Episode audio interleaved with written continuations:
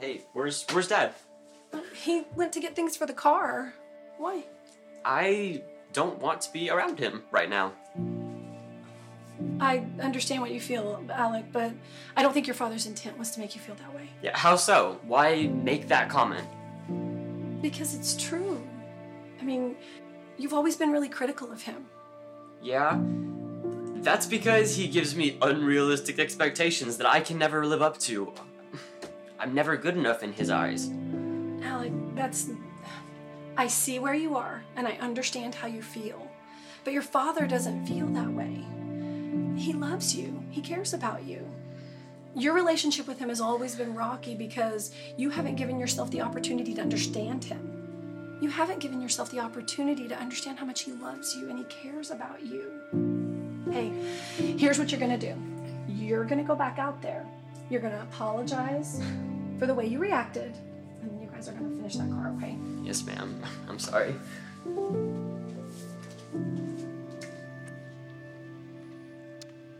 All right, the journey continues. We are glad that you guys are here this morning. I'm wearing a t shirt because Cindy said, Would you wear a t shirt to promote Vacation Bible School?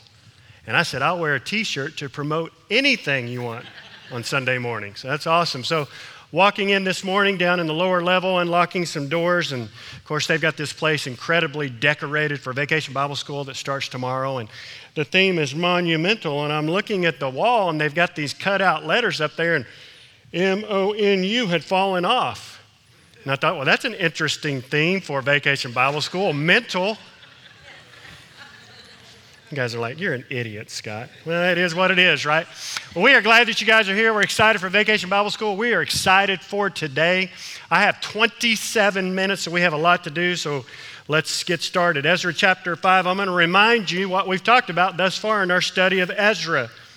In uh, chapter 1 of Ezra, we saw the sovereignty of God at work in the lives of his people. God had not forgotten his chosen nation of Israel. God had disciplined them, yes, and used a pagan nation to discipline them, exile them out, used a pagan king to bring them back, but he had not forgotten. They were allowed to return home. In Ezra chapter 2, we see the faithfulness of God at work, the returning of the 42,000. God's chosen leaders are raised up, God's provisions, the things that are needed to rebuild the temple and the altar and all that's involved in repossessing the land. God provided that. In Ezra chapter 3, we see the holiness of God. Altars rebuilt, sacrifices are renewed, temple foundation is laid, proper worship of God, although limited because they don't have the temple, is renewed, it's restored. And then last week, James did a tremendous job walking us through chapter 4, where we talked about the enemies of God and the, and the gloves coming off. And, and it really is amazing when you think about anytime we're standing for God, anytime we're serving God, anytime that we are living in obedience to God, Satan's going to take notice. As a matter of fact, if you're living your life, and there's no opposition to your Christianity, you may not be living a very strong Christian life. But when I'm living for Christ, especially in our culture, Satan takes notice. So back in 1991, some of you guys weren't alive. Many of you guys weren't alive. I was. I was just a little, I was 20 back in 1991. But there was a cheesy song. A lot of the Christian songs back then were cheesy, but it, it, it had a good message to it. And there's a song by Bruce Carroll entitled Something Good is Bound to Happen. Any of you remember that song? You want me to sing that song to you? No, you don't. But uh, I'm not going to sing it. But it's really funny that, that, he, he talks about, he says, I woke up early this morning, the alarm, alarm clock just quit working, and I promptly spilt hot coffee all over me. A mile of angry traffic knows my fuel pump is a goner, and I'm staring through locked windows at my keys. My boss came in to tell me that we're taking new directions, and he's sorry, but he has to let me go. I just spent all our savings trying to hold it all together, but I can make it through it all because I know something good is bound to happen, or the devil would not be working overtime. And you're always here beside me, and because of you, I see that something good is bound to happen to me. There's the, uh, there's the cheesy cover art for Bruce Carroll's cassette tape. I probably had that on a cassette tape back in 91. And here's the deal we see in Ezra chapter 4 that the enemy of God, uh, the enemy of God has come against God's people. They've halted the work of the rebuilding of the temple, and the people get discouraged. And for 15 or 16 years, the people just wait. They just hit the pause button and they wait. And it's fascinating that this is going on. And we're going to see some continued opposition in Ezra chapter 5. It's not as egregious as what you see in Ezra chapter 4, but we're going to see that. But what is amazing is we get the opportunity to look at this and see that something good is on the horizon. Something good is going to happen. And I don't know where you are in your life. I don't know if there's all sorts of chaos and it's not any of your sin that has led to that. Maybe your obedience that has led to that. But I'm here to tell you something good is bound to happen. God has you. God loves you. God wants to serve, God wants to, to bless you. So as we walk through Ezra chapter 5, let's see what God has to say. Let's pray together. Father, thank you for the truth of your word. Thank you for what you have taught us what you are going to teach us, Father. Thank you for today where we can gather together, sing our praises to you, and learn from your word. So, Father, would you take your word and would you allow it to penetrate hearts? Would you speak through me, Father? Would you use me as your instrument? Let me speak only what you desire. Let me speak those things that challenge your people, that honor you, God. And you be glorified with what takes place here today, Father. We love you. In Jesus' name. Amen. So there's a lot that you see going on in the book of Ezra. There's a lot that you don't see going on. There's a lot of stuff that's happening in the background. And the first thing that I want to point us to is this that God is watching, God is waiting, and God is working. The Israelite people, the, the Jews that had returned, they may have hit the pause button, but God had not hit the pause button. God was at work. As a matter of fact, you see from Ezra chapter 5, verse 1, that God's at work in the life of his prophets. Look at verse 1 of Ezra chapter 5. It says, Now the prophets Haggai and Zechariah, the son of Iddo, prophesied to the Jews who were in Judah and Jerusalem in the name of the God of Israel who was over them. So here's what I want you to do. I want you to turn to the book of Haggai. Now, Haggai is hiding in your Old Testament, and I'm going to tell you how to find him. If you'll go to Matthew, go to the first book of the New Testament, and then just back up three books, you'll find the book of Haggai or Haggai, however you want to say it. So turn to the book of Haggai because I'm going to read out of the book of Haggai because it fits right in with where we're at in Ezra chapter 5. So, Haggai chapter 1, starting in verse 1, it says this In the second year of Darius the king, in the sixth month, on the first day of the month, the word of the Lord came by the hand of Haggai the prophet to Zerubbabel. That should sound familiar. The son of Shealtiel, governor of Judah, and to Joshua or Jeshua, the son of Jehozadak, the high priest. Listen, thus says the Lord of the host, says the Lord of hosts. These people say the time has not yet come to rebuild the house of the Lord. Then the word of the Lord came by the hand of Haggai the prophet. Is it a time for you yourselves to dwell in your paneled houses? While this house lies in ruins. Now, therefore, thus says the Lord of hosts, consider your ways. Listen to this. Listen to what's going on in their lives. You have sown much and harvested little. You eat, but you never have enough. You drink, but you never have your fill. You clothe yourselves, but no one is warm. And he who earns wages does so, does so to put them into a bag with holes Thus says the Lord of hosts Consider your ways. Go up to the hills and bring wood and build the house, that I may take pleasure in it, that I may be glorified, says the Lord. You looked for much, and behold, it came to little. And when you brought it home, I blew it away. Why, declares the Lord of hosts? Because of my house that lies in ruins, while each of you busies himself with his own house. Therefore, the heavens above you have withheld the dew, and the earth has withheld its produce. And I have called for a drought on the land and the hills and on the grain, the new wine, the oil, and what the ground brings forth, on man and beast, and on all of their labors. So the Israelite people, the Jews, they may have hit the pause button, but God had not.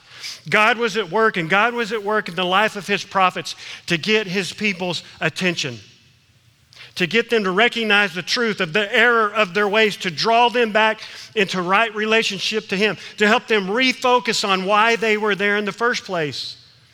They had, they had come there to rebuild the temple, they had come there to reestablish proper worship of Yahweh God.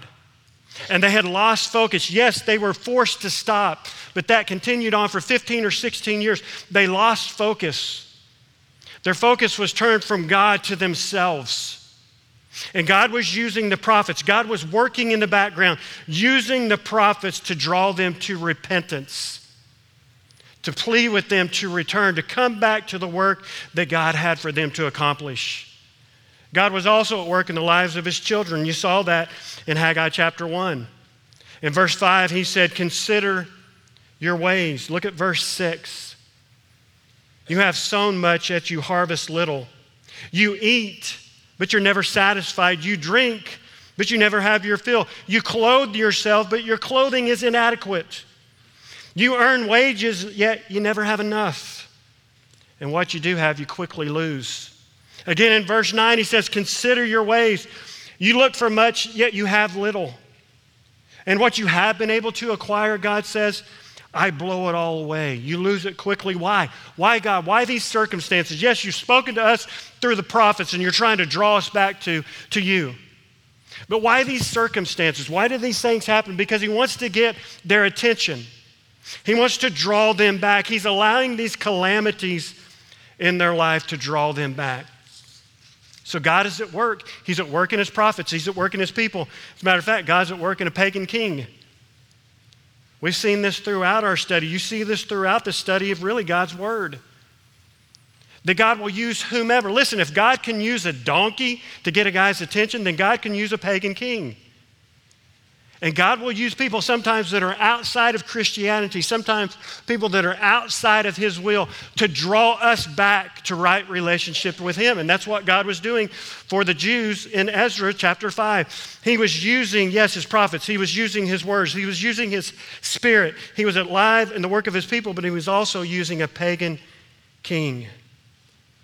He used Nebuchadnezzar in the very beginning that led them to exile. He used a pagan nation to discipline his children, to draw them back. He used Cyrus at the beginning of Ezra chapter 1 to allow his people to come back. And now in Ezra chapter 5 and chapter 6, he's going to use another pagan king, Darius, to draw his people back into right relationship with him.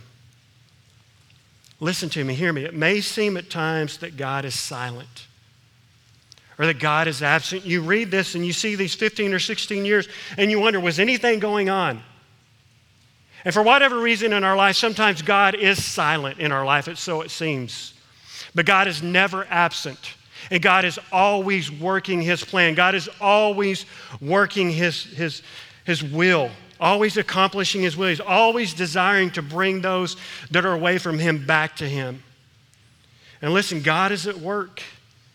God is at work here right now. God is at work. God is at work in our community. God is at work around our world. God is at work. The question is could it be that the junk that you're dealing with in your life, these calamities, these difficulties, these things, could it be that those are being allowed by God or maybe even being orchestrated by God to get your attention, to draw you back? God's at work.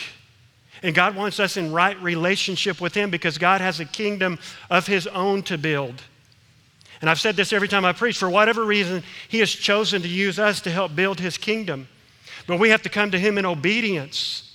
We can't hit the pause button. We can't stay over here. We can't focus our energies and our efforts on our own home, on our own. So, yes, I have, a, I have responsibilities with that, but ultimately, my ultimate goal is to glorify God. And that's why these Israelite people were brought back. That's why those 42,000 exiles came back, was to glorify God. And God was allowing things in their life to get their attention. Could it be that He's allowing things in your life to get your attention?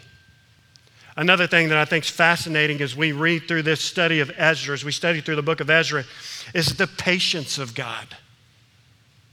You know, I've heard people say when they've been at an impasse with somebody in their life, I'm just going to wait him out. Have you ever heard that? I'm just going to wait him out. Now, listen, that might work if you're in a little, little fight with your spouse. You might be able to wait them out and win that battle. That might, that might work if you're at a little impasse with your, your children. We're seeing that played out on the video that we've seen. You know, I'm just going to wait him out. I'm just going to wait him out. But I promise you, that, that will not work with God. If you legitimately belong to God, if you're his child, you will not wait him out. God is very patient. God is very loving, but God will also discipline you. God will allow things in your life to draw you back to Him. I'm reading a book with some gentlemen. It's called Gentle and Lowly. It's about God's desire to really bless His children. And I get it. I'm a father, I'm a grandfather. I want to love my children. I want to bless my children. I want to bless my grandchildren. I want to be this great father. But, but my oldest grandson now is almost two. He'll be two in September. And he's got to that point where discipline sometimes is necessary. So, even as a grandfather, out of love, I will discipline my grandson. He's, he's incredible. You, there's no better grandson than mine. Just look at Facebook, it's proven on Facebook. But there are times where I have to discipline and I have to draw him back into right relationship with us or with others. In the book, the guy talks about the fact that it's not God's desire, it's not his heart desire to inflict harsh discipline on his children. But he will if he must. If God has to use the situations in Haggai chapter 1 to get our attention, then he'll use those.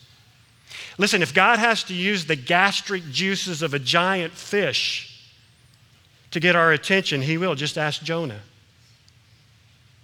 If your life is stinky right now, it could be because God's trying to get your attention and draw you back to Him. Listen, my friends, obedience is always a better choice. And God would much rather lavish His blessing on His obedient children than He would discipline on a disobedient child. So God is working, but God is also watching. God is also watching. I don't know what happened to my watching, but God is also watching. Look at Ezra chapter 5, verse 5. Says, But the eye of their God was on the elders of the Jews, and they did not stop them until the report should reach Darius. And then he answer, then an answer be returned by letter concerning it. it says the eye of God. This refers to God's watchful care, His providence, His sovereignty, His guidance, God's control in our life. It's interesting, as I was studying this, historians tell us that the Persian kings had spies that they would send out into their land. So the spies would go out into the province and then they come back and they would report back to the Persian king what was going on.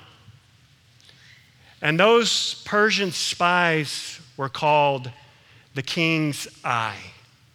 They were called the king's eye. So I don't think it's coincidence that Ezra, when he wrote this to us, said that the eye of their God was on them. That we have a king of kings, a lord of lords that's watching us, that's taking care of us, that's looking out for us, that cares about us. Second Chronicles chapter 16, verse 9 says this For the eyes of the Lord run to and fro, back and forth throughout the whole earth to give strong support to those whose heart is blameless towards Him. Christian, God is looking for you. He's looking for you to step out in obedience because He wants to show Himself strong on your behalf. He wants to glorify Himself. It's not about our glory, it's about His glory. But He's looking for the Christian that will say yes to the call of God in their life. And when we say yes to Him, He says, You just sit back and watch what I'm going to do in your obedience no matter what you face in life, if you're in right relationship with the Father, you can rest assured that He has you. And nothing that the enemy can bring against you will succeed. God is watching, God is working, and God is calling. Really simply, God was saying, Get back to work. It's time to get back to work. Stop focusing on yourself. Get back to work. I like what one commentator said. He said this There was no mystery surrounding the Lord's will, and the people did not lack knowledge of what his plan was for them. What they lacked was simple obedience. They knew exactly why God had brought them back. It wasn't an issue of them sitting over there scratching their head, wondering what the will of God was, no more than it's an issue for us to sit in the corner and scratch our head and say, God, what's your will for my life? God's will for your life is for you to live in obedience to Him and to honor Him and glorify Him. I used to ask teenagers when I was a youth minister a long time ago, where do you think God will have you in 15 years, 20 years? Well, there's no way they can answer that. You can't answer that. I can't answer that. But here's the deal I will be exactly where God wants me to be in 15, 20, 30 years if I'm still alive, if I'm where God wants me to be today. If I walk every day in obedience to God's will for my life, then 30 years down the road, I'm going to be exactly where He wants me to be. And God is calling them and God is calling us to obedience. So you've got this discipline, you've got this persuasion of the prophets. You got the stirring of the Spirit of God. So, how did the people respond? Look back in Haggai. Look at verse 12. I love this. Says, Then Zerubbabel, the son of Shealtiel, and Joshua, the son of Jehozadak, the high priest, with all the remnant of the people, they've all gathered. What they do, they obeyed the voice of the Lord their God. And the words of Haggai the prophet, as the Lord their God had sent him. And the people feared the Lord. Then Haggai, the messenger of the Lord, spoke to the people with the Lord's message I am with you, declares the Lord. And listen. And the Lord stirred up the spirit of Zerubbabel, the son of Shealtiel, governor of Judah. And he stirred the spirit of Joshua, the son of Jehozadak, the high priest. And he stirred the spirit of all the remnant of the people. And they came and they worked on the house of the Lord of hosts their God. They obeyed and they feared, and God stirred, and they came, and they got to work. Ezra chapter 5, verse 2. Then Zerubbabel, the son of Shealtiel, and Jeshua, the son of Jozadak, arose and began to rebuild the temple of God that is in Jerusalem, and the prophets of God were with them, supporting them. They responded in obedience. They listened. And they were obedient and they feared God and they got to work. I love what Henry Blackaby says. Henry Blackaby is the author of Experiencing God. Some of you have been through that study. He said this We don't choose what we will do for God, He invites us to join Him where He wants to involve us. Because God wants to take you in ever increasing measures to know Him. And the only way you can know Him is by experiencing Him so He's going to ask you to go with Him in dimensions that require more faith and more activity than you have ever used before. Otherwise, you will never grow in your faith in Him. The only way you can grow in your faith in Him is to accept the next assignment, which is always greater than the previous one. Church, what is God calling you to? Have you answered the call of God in your life? But you say, I'm not equipped for that. I'm scared of that. I don't have time for that. God says, I'm calling you to that. Set aside the excuses and run to God in faith and obedience and see what God wants to do in and through you. Maybe the world won't see it. Maybe the world won't sing your praises, but it doesn't matter because you don't answer to the world. You answer to God, and one day you will stand before God, and God will say to you, I gave you this opportunity here. I called you here. I asked you to step out in obedience here. What happened here? Why not here? Or maybe God will say, Thank you. Thank you for trusting me here and for stepping out in obedience here. And wasn't it amazing what I did here when you trusted me? How are you answering? Have you answered God's call? And let me tell you this ignoring the call of God in your life is an answer. And the answer is no. When I ignore the call of God in my life, I am telling God no. So I didn't complete the quote from Henry Blackaby earlier. This is what Henry Blackaby said to end that quote. He said, Don't ever feel that you will get to the place where you'll never be scared half to death as you step out in obedience to God's call to join Him. Listen, if you feel weak, limited, ordinary, you are the best material through which God can work. Paul said to the church in Roman, uh, church in Rome, in Romans chapter 12, verses 1 and 2. He said, I appeal to you, brothers, by the mercies of God, to present your bodies as a living sacrifice holy and acceptable to God, which is your spiritual worship. Do not be conformed to this world, but be transformed by the renewal of your mind, that you that by testing you may discern what is the will of God, what is good and acceptable and perfect. God is calling us to sacrifice all to follow Him. God is calling us to be a living sacrifice. God is calling us to say yes to His will and no to our own. There's no doubt that God is working. No doubt God was at work here. There's no doubt God is at work now. There's no doubt that God is waiting, God is watching, God is calling. And here's the beauty of it. Listen to me, church. When we accept God's call, when we say yes to God's call, then ultimately we are under the umbrella of God's protection and God's provision. 16 years. They'd hit the pause button for 16 years, and finally the people of God said, Yes, we will work. And as you see through the majority of Ezra chapter 5, opposition arose again. There was continued opposition that came to the people. Good grief, I need to catch up with myself. Tatnai, one of the leaders, came asking questions. Undoubtedly, somebody had alerted these spies of the Persian king that, hey, they've started rebuilding again. So Tatnai, one of the leaders, comes and says, Hey, who's given you permission to do this? Who's given you authority to do this? And who's in charge of this? And what's amazing as you read through Ezra chapter 5 is that those, those Israelites who respond, they take ownership of their sin. They take ownership for the reason why they were kicked out of the country in the first place. They take ownership for why they've hit the pause button. They take ownership of their sin. But the beauty of it is that God protects them and God provides for them throughout the whole thing. One com- commentator said this Tatnai could have easily stopped the work, but God intervened. God so guided Tatnai's attitude that he allowed the Jews to continue the construction until he could check with King Darius. And then I like this part of his quote.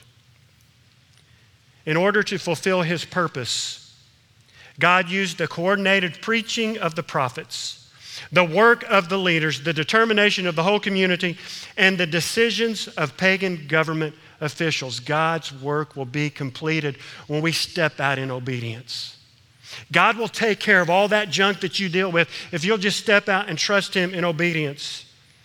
Derek Kidner, in his commentary, said this that what, God, what God's word had set in motion has, as ever, no lack of God's care, no lack of His watchful eye to see it through.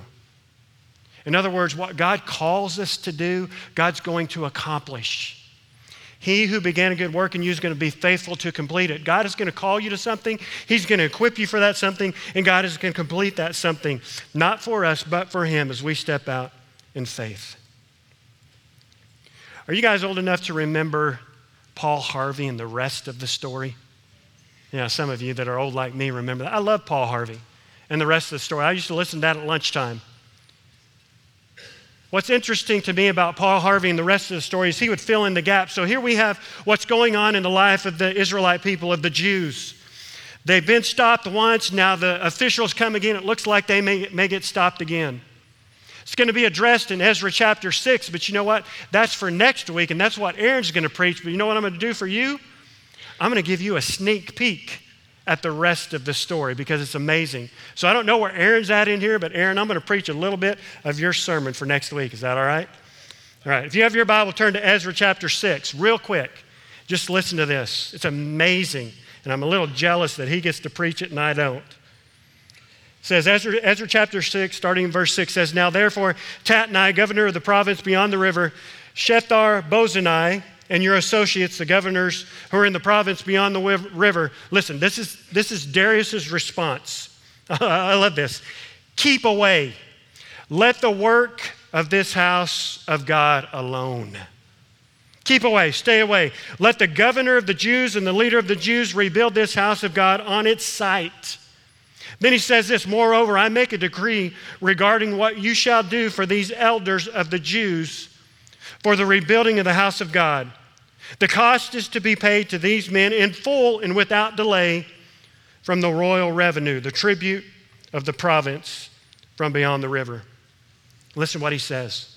And whatever is needed, bulls, rams, or sheep for burnt, sheep for burnt offerings to the God of heaven, wheat, salt, wine, or oil, as the priests at Jerusalem require, let that be given to them day by day without fail that they may offer pleasing sacrifice to the God of heaven. And then listen to what he says. and pray for the life of the king and his sons. And then he says this, and also I make a decree that if anyone alters this edict, a beam shall be pulled out of his house, and he shall be impaled on it, and his house shall be made a dunghill.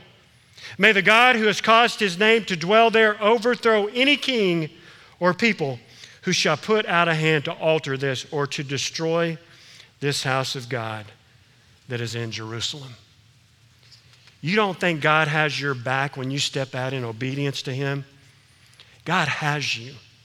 God will protect you. God will provide for you. You just have to be obedient to the call of God.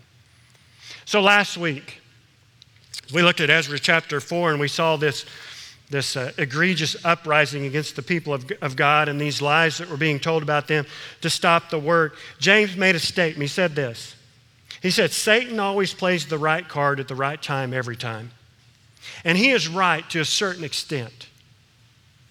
But I want to restate that. I want to say it like this because we see it played out in Ezra chapter 5. James is correct. Satan plays his best card at what he perceives to be the best time every time. But listen to me, hear me. Our God holds the ace of spades. And our God always plays the right card, the top card, the winning card every time. And friends, God's card always trumps Satan's. If God is calling you to do it, God is going to equip you to do it, and God is going to be victorious, and nothing is going to stop what God desires to do. So, there have been a lot of Henry Blackaby quotes in my sermon. So, in studying, I was looking up some different things, and I ran across a quote by Henry Blackaby's son. And I want you to listen to it. This is how I'm going to end my sermon. Henry Blackaby's son said this My father determined to live out his walk with God so vibrantly and joyfully that his children would conclude that if that was what it looked like to walk with God, they would choose to do so also. He says, My dad's plan worked. All five of his children are serving God in full time Christian ministry. And then he went on to say this about his dad, who did have a, a large gathering and, what, and his life is celebrated. He said, Most of us will never have a large worship, service to celebrate our life's contribution. However, the question is Did our life make a difference for good?